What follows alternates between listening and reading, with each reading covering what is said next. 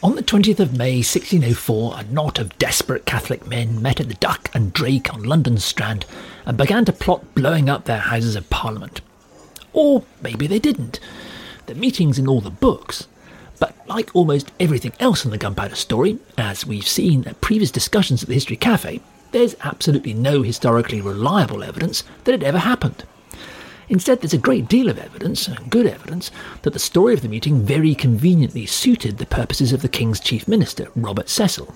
Chances are he invented it. But why should he want to?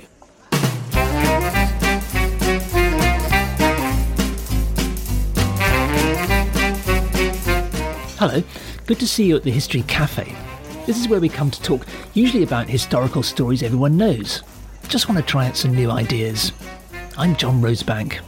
And I'm Penelope Middlebow. At the History Cafe, we revisit stories that have got stuck in our collective memory, but just don't look quite right to us. So get yourself a coffee, pull up a chair, and let's see what happens.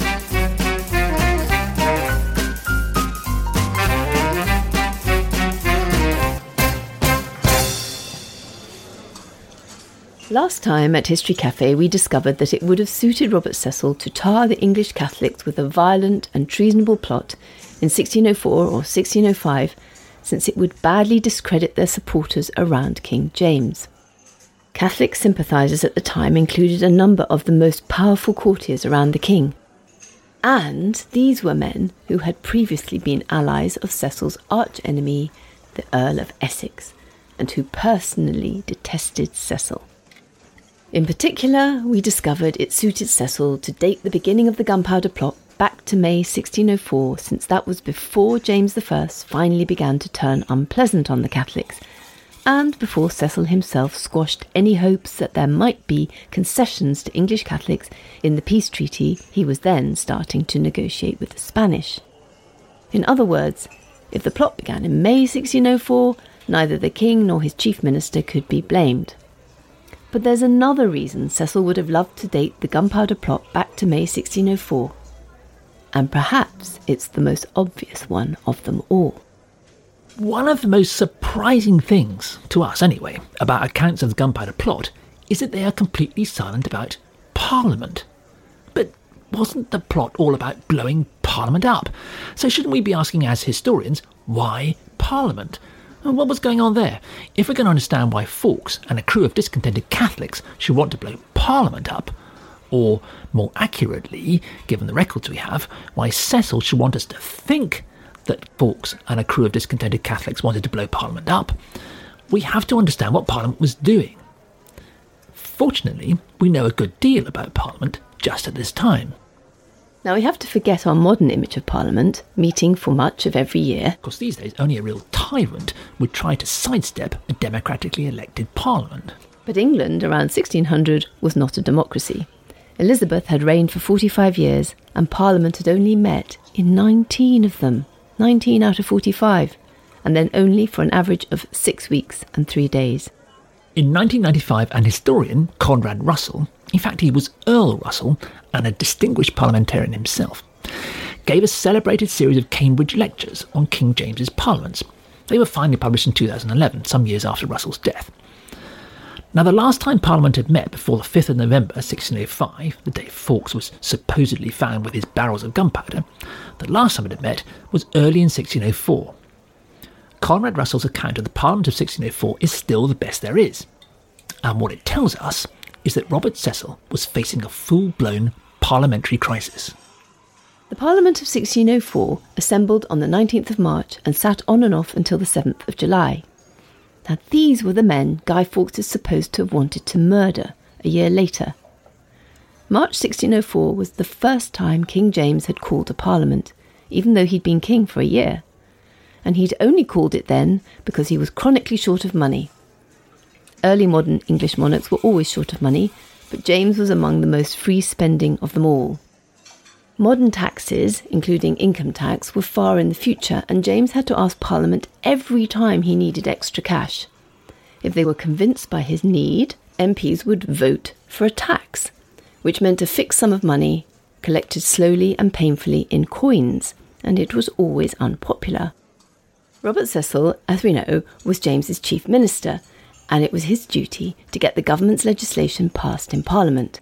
So he'd prepared a programme of taxes for Parliament to vote on, and he'd lined up MPs in the Commons to guide it through. This was because he was now sitting in the Lords, not the House of Commons, because he had a title, Baron Essendine. Given the crisis in royal finances, it was vital they succeeded. Now, all this talk of taxes may sound like it's got nothing at all to do with the gunpowder plot, but hang on in there with us. It's got everything to do with the gunpowder plot. Getting Parliament to agree to new taxes in 1604 was going to be especially tricky because the tax collectors were still trying to gather the taxes Parliament had voted back in 1601. And at this time, conventionally, Parliament never voted new taxes until the old ones had been fully paid in. In 1604, Parliament was also paying out poor relief to help victims of the plague of 1603, during which nearly a quarter of Londoners had died. But whatever the obstacles, the king was short of cash, and it was up to Cecil to find a way to get more. On the day Parliament met, 19th of March 1604, the king himself strode in and harangued the assembled lords and commons on a whole new slate of laws that he wanted. It was something Elizabeth, a much cleverer politician, would never have done. James's pet project turned out to be the union of Scotland and England. He lectured on and on. He was the head and Britain his body. Obviously, he explained he could not have two bodies. England and Scotland must be combined into one country. Then James turned to religion. The Catholic Church, he acknowledged, was the mother church, and he would be the Catholics' friend if they didn't grow in numbers or try to put him off the throne. With an eye to the upcoming peace talks with Spain, due to start in a couple of months, James told Parliament quite clearly he wanted it to reform the laws so that peaceful Catholics would be left alone. Cecil must have listened in cold disbelief. The king was wrecking any chance of getting taxes through, and he was setting out a programme of religious toleration, which was the opposite of everything Cecil believed in. The Commons trooped back to their own chamber, and there Cecil's stooges dutifully jumped up and did their best to outline Cecil's tax proposals. Forget all that stuff about Scotland and the Catholics. What was needed was cash. Now, of course, they droned, all taxes are annoying, but if MPs would only vote for some new annual payments as well as a tax, the king would in return forfeit two of the most hated medieval kinds of taxation wardship and purveyance too arcane even to try explaining here.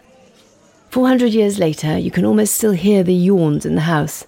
It would have been a dull enough offer in ordinary times. But apart possibly from their yawns, the House heard Cecil's tax proposals in complete silence. Cecil discovered he was in for one of the most difficult couple of months of his life.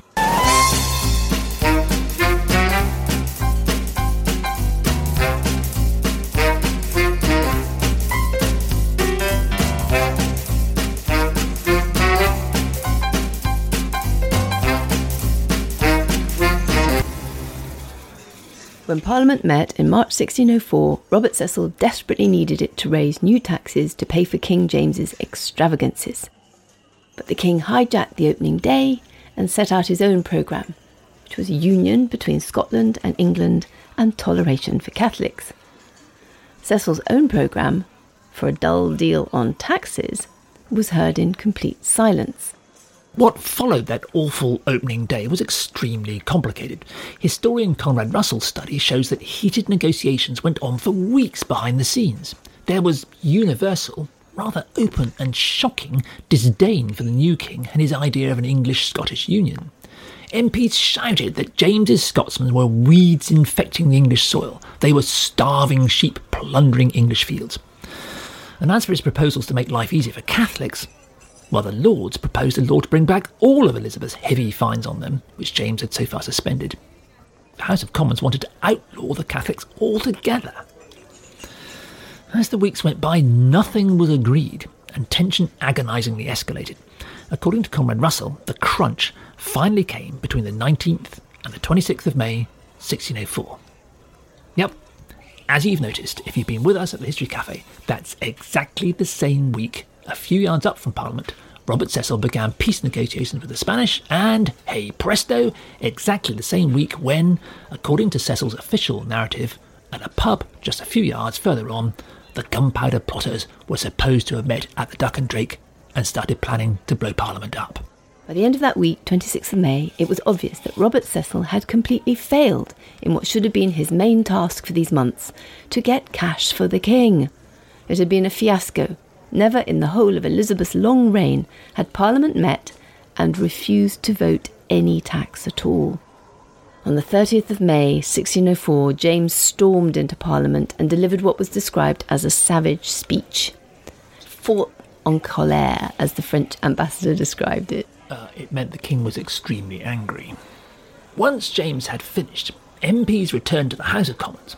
Far from being cowed, they debated a strongly worded protest, which as good as told the king not to order them about. Historian Conrad Russell wrote that the events of that day mark, quotes, the catastrophic failure of Robert Cecil's attempt to raise an income for the king, a painfully vivid record of management which failed because it could only imperfectly manage the Commons and could not at all manage the King. Well, Cecil's father, who had on the whole managed Elizabeth's parliaments brilliantly, must have been spinning in his grave. On the 7th of July, that's 1604, we're still in the year before the gunpowder plot was supposedly discovered, James stormed into Parliament for a third time. This time he wound the session up. James did not know, says Conrad Russell, what had hit him there would be no new tax. Through gritted teeth, he assented to the harsh new laws Parliament wanted to impose on Catholics. But he called the MPs knaves and fools. I wish, he thundered, you would use your liberty with more modesty in time to come. James then walked out and told his council to ignore the consent he'd given for the new anti Catholic laws. The new fines on Catholics would not be collected. Perhaps he'd rather die in a ditch. The king prorogued Parliament until February 1605, but there was in reality no knowing when or if it would ever meet again. Now, all of this puts the gunpowder story, which would flare up so dramatically at the next meeting of Parliament in 1605, into a completely different light. If the Parliament of 1605 again failed to vote any new taxes, the finances of James's profligate court would face collapse beyond reckoning and it would all be the fault of Robert Cecil. During the long parliamentary fiasco of 1604, Cecil's already frail standing with James and his hostile entourage of earls had taken the worst imaginable battering. He'd been made to look ridiculous. Cecil would have to find some completely surefire, copper bottomed, iron plated, locked down, fail safe way to make those MPs do what he wanted whenever they next met sometime in 1605, he hoped.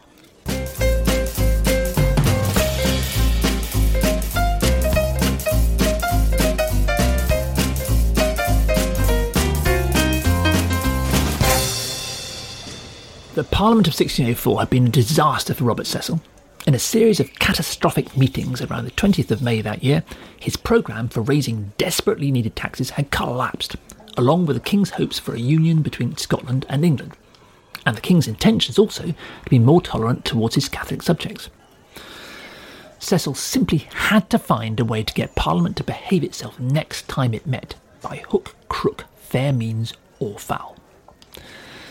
Uh, so when Parliament did next meet, which was in fact on the 5th of November 1605, what do we find? The assembled MPs and peers are calmly informed that there has been, oh, a devilish Catholic plot to blow the lot of them up. A plot that their king and Cecil have oh so brilliantly foiled.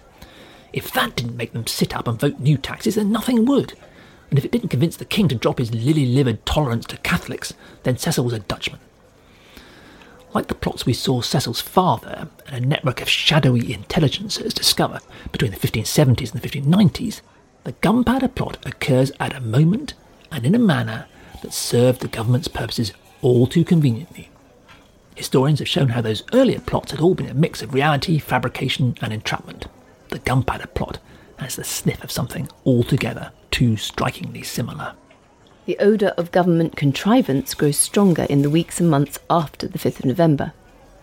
After being informed of the plot that day, Parliament met twice more that week, and then not until 21st of January 1606. After four more days, it was again adjourned so that MPs and peers could attend the trial of the gunpowder plotters, or the powder men as they were called. The trial begins, of course, with the government's account of events. And five times over, the MPs and peers hear that the devilish plot began on the 20th of May 1604. It began, they were informed, five times over, in case any arrived late or misheard, or didn't get the point or have forgotten, on the 20th of May 1604, right at the very moment when Parliament had so wilfully, obstinately, and obdurately refused to do what the King and Cecil had asked. Right then, that was on the 20th of May 1604, in case you didn't get it the last two times. Right at that moment, 20th of May 1604, just a few hundred yards along the road from your precious, prickly, perverse, and pig headed Parliament, the dastardly Catholics began plotting to blast the whole lot of you to Kingdom Come. On the 20th of May 1604. Had the King and Cecil not been so brilliantly astute, so concerned for the welfare of those ungrateful peers and MPs, they would all have been blown to smithereens. Well, the message was pretty plain. MPs and peers had better show more gratitude to the King and his minister this time. The story of the plotters' first meeting, supposedly at the Duck and Drake, has no basis in any reliable historical record. We have to take Cecil's word that it happened. It was either a very fortunate coincidence of dates or a very obvious fake, five times repeated, aimed at a headstrong parliament that had defied king and minister the last time it had met. We should just notice, incidentally, what's happening here. By looking up from the usual extremely dodgy information about the plot and casting our glance around the room a bit, we've got to understand both Cecil and Parliament much better. Instead of reading the documents just for what they tell us about events, we've looked at the small print and asked what they tell us about the people who wrote them and suddenly we begin to see the supposed events of the plot in a completely different and a much more historically convincing way. Now we can fix them on the solid ground of the other events we know were going on at the time. It's an approach we're going to use over and over as we unravel this plot even further. But back to the story. Now the hare was running. If the fee paying audience at the plotter's trials were supposed to believe that the plot had begun all the way back on 20th of May 1604, then the government's narrative would have to go on unravelling wicked and treasonable deeds for the plotters to be getting on with for the best part of 18 months. All the way until the 5th of November 1605. It was time for a bit of creative plot thickening.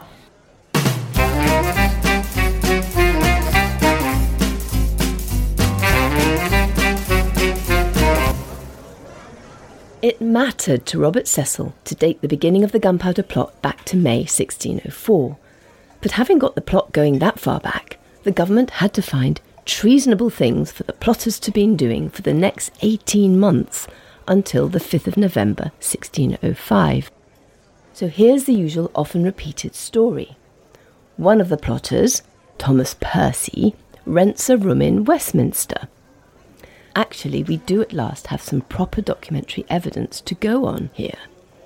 There is a lease that shows that Percy took the room from the 24th of May 1604.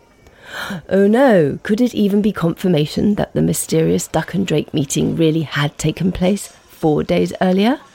Well, there could also be another perfectly innocent explanation. On the 9th of June, Thomas Percy was appointed as gentleman pensioner, one of King James's personal bodyguards, so a room in Westminster would have been a perfectly sensible thing to have. And of course, you might add in brackets if Percy had wanted to assassinate the king or Robert Cecil, he would have had plenty of opportunities to do it as a royal bodyguard without going to the trouble of blowing up the Houses of Parliament. But let's not go there. Press on with the government story. According to the King's book, the official government account, Guy Fawkes installed himself in the house as Percy's servant, calling himself John Johnson.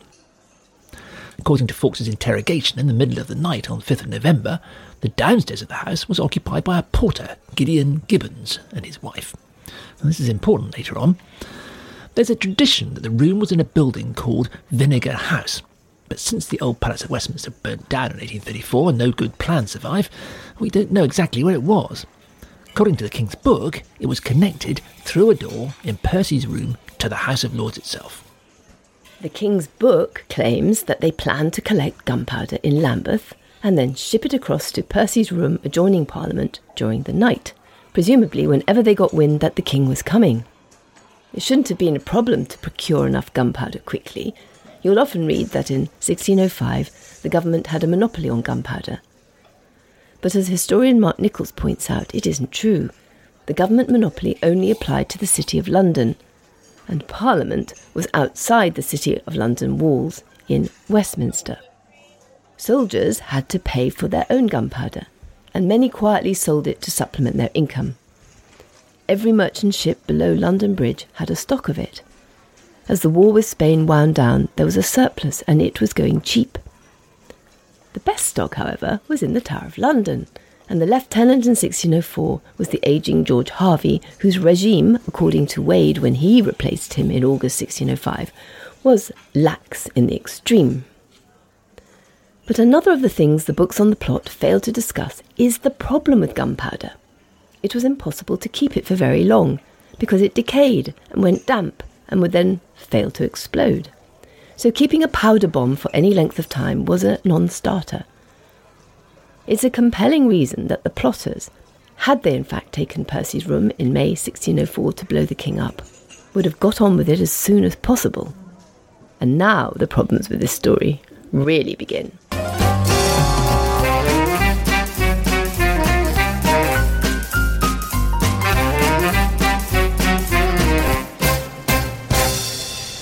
In the King's Book, Percy rents a room in May 1604 precisely because it's ideally placed to blow Parliament up. What the King's Book doesn't mention, and nor therefore do history books about the plot, which don't bother at all with the Parliament of 1604, is that the conspirators had not only the motive, but also more than one perfect opportunity to blow their bomb right there and then. In fact, when you look at the circumstances, it would have been very weird indeed if they didn't. In May 1604, as we've seen, just on the other side of the door from Percy's room, Parliament was noisily, angrily voting in harsh measures against the Catholics. And if they wanted to blow everybody up, including the King, then they could have done it when James came and addressed the Lords and Commons assembled in the Lords' Chamber, just on the other side of the door, on the 30th of May or on the 7th of July 1604. It was, in fact, as we shall see, a pretty rare occurrence for the king to come to Parliament at all. But here he was, a sitting duck, twice in six weeks.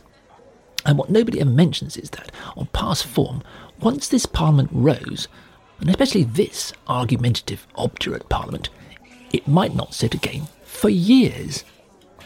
Parliament didn't meet, for example, between 1607 and 1610, between 1610 and 1614, and between 1614 and 1621. Back in 1604 or 1605, there would have been absolutely no point whatever in renting the room and filling it with gunpowder. The plotters couldn't possibly have had any idea if they'd been sitting there for months, years, or perhaps even decades. Besides, the peace Cecil was at that moment negotiating with Spain up the road wasn't going well on toleration for Catholics, and the English Catholics knew it according to the historian Alice Hogge, using some decent evidence from the Catholic Jesuit fathers. So if Percy and Fawkes intended to blow the king up with the Lords and Commons, their best plan by far would be to do it straight away in 1604, before the king signed a bad peace with Spain, or gave his assent to the new raft of anti Catholic legislation being cooked up by Parliament, and then sent Lords and MPs away until goodness knows only when.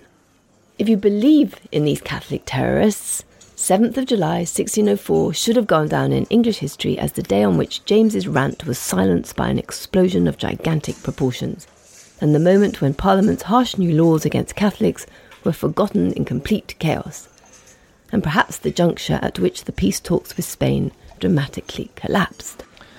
But of course, in the government account, the plotters inexplicably missed their golden opportunity. Well, the plotters, having sat around in Westminster for weeks that summer of 1604 while Parliament sat, doing nothing at all about getting any gunpowder, then decide to disperse until the end of September. Well, the next session of Parliament wasn't scheduled until February 1605, but they now apparently decided they needed more than four months to get ready. Their target apparently would be the King's arrival to open Parliament in February 1605. Uh, now, this is a story we've all been told since we were small children, but do a little historical digging, and it quickly makes no sense at all. There was, in reality, no reason at all to suppose that when Parliament sat, either James, his family, or any of his leading councillors would have been there.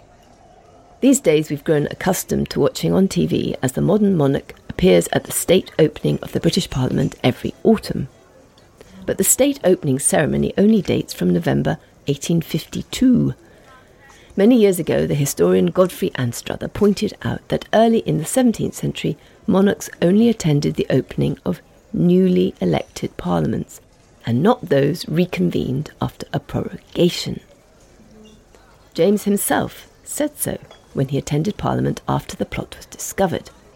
It was, he declared, quote, contrary to the custom of any of his predecessors at the beginning of any session of Parliament holden by prorogation. Now, the Parliament that was due to meet in February 1605, but in fact didn't meet until 5th of November, wouldn't be a new Parliament, but just another meeting for the Parliament already elected in 1604 and then prorogued. So, as a result, nobody could possibly have expected the King to go along. I say it again nobody could possibly have expected the King to go along. The historian Mark Nicholls, who is adamant that we should believe the government account, points out that James was probably going to attend the new session at some point in order to receive the findings of the commissioners set up in 1604 to examine the union of Scotland and England. Well, that may or may not be so, but the problem we have is with the at some point. The plotters could have had no more idea than we do when the commissioners would report, or when James would actually attend. In fact, the date of 5th of November 1605 seems singularly unlikely. Historian Godfrey Anstruther discovered that Robert Cecil and 28 other peers had taken out proxies, that means a special permission not to attend Parliament, on that day. Which raises the question of whether they or the King would have been there that day. So if Guy Fawkes had lit his match and the powder had actually gone off, most of the existing government would have been sitting calmly elsewhere. The government knew that the story they published in the King's Book was unlikely, with the plotters hanging around with barrels of gunpowder buried beneath piles of timber, stones, and iron bars, just hoping the king would show up. So, in the government account, one of the first questions Guy Fawkes is supposed to have been asked when he was arrested on the 5th of November 1605 is why on earth he thought the king would be at Parliament that day. Fawkes allegedly replies that he thought, quotes, by general report, uh, and by making ready of the king's barge, that the king was coming thither the first day of this parliament, but confessive that his purpose was to have blown up the upper house whensoever the king was there. So that clears that up then. Either, noticing the king's barge being prepared, he and his associates were immediately able to smuggle 36 barrels of gunpowder unnoticed under Parliament and hastily bury them under an enormous pile of lumber. Or maybe they had prepared their elaborate bomb before and Fawkes was going to hang around with his powder getting damp and becoming unstable, spending every night under the House of Lords with his match at the ready, praying that the king would come along. Sounds exactly the kind of plans an experienced mercenary soldier like Fawkes would come up with. As Godfrey Anstruther concluded, quotes, the spectacle of Guido Fawkes with tinder and flint awaiting the psychological moment is picturesque but not convincing. So, what historical evidence, besides the King's Book, do we have for what the plotters might actually have been doing during the spring and summer of 1604? Well, they were certainly been watching those peace talks between Spanish and the English, hoping for concessions for the Catholics. We've seen from the Spanish documents that the plotters had all along been in contact with the Spanish court. An intriguing scrap of evidence comes from Anstruther's research in the Jesuits' own archives he found that the Jesuit Father Garnet wrote repeatedly to his superior in Rome as the summer of 1604 wore on and the talks produced nothing, warning that a plot was now developing. Anstruther quotes copies of letters from the Jesuit archives. Father Garnet apparently wrote on the 29th of August 1604, quotes, Catholics will be no more quiet. Now that's just 11 days after the peace had finally been signed between Spain and England, offering no protection at all to English Catholics. What shall we do? wrote Father Garnet. Jesuits cannot hinder it. But what was this plot that began to brew among a small number of English Catholics from some time in the summer of 1604? Was it a gunpowder plot, as the government alleged, or something completely different? Well, we can begin to work out what was going on, not only from evidence that emerges from the autumn of 1604 and the spring of 1605, but from taking a wider look at plots and rebellions in this period. And that's what we'll do next time at the History Cafe. For more on this story and others at our History Cafe, go to historycafe.org. There you'll find information about us and also about further reading you can do. It's also a way to ask us any questions you might have. Or contact us on social media at History Cafe Pod.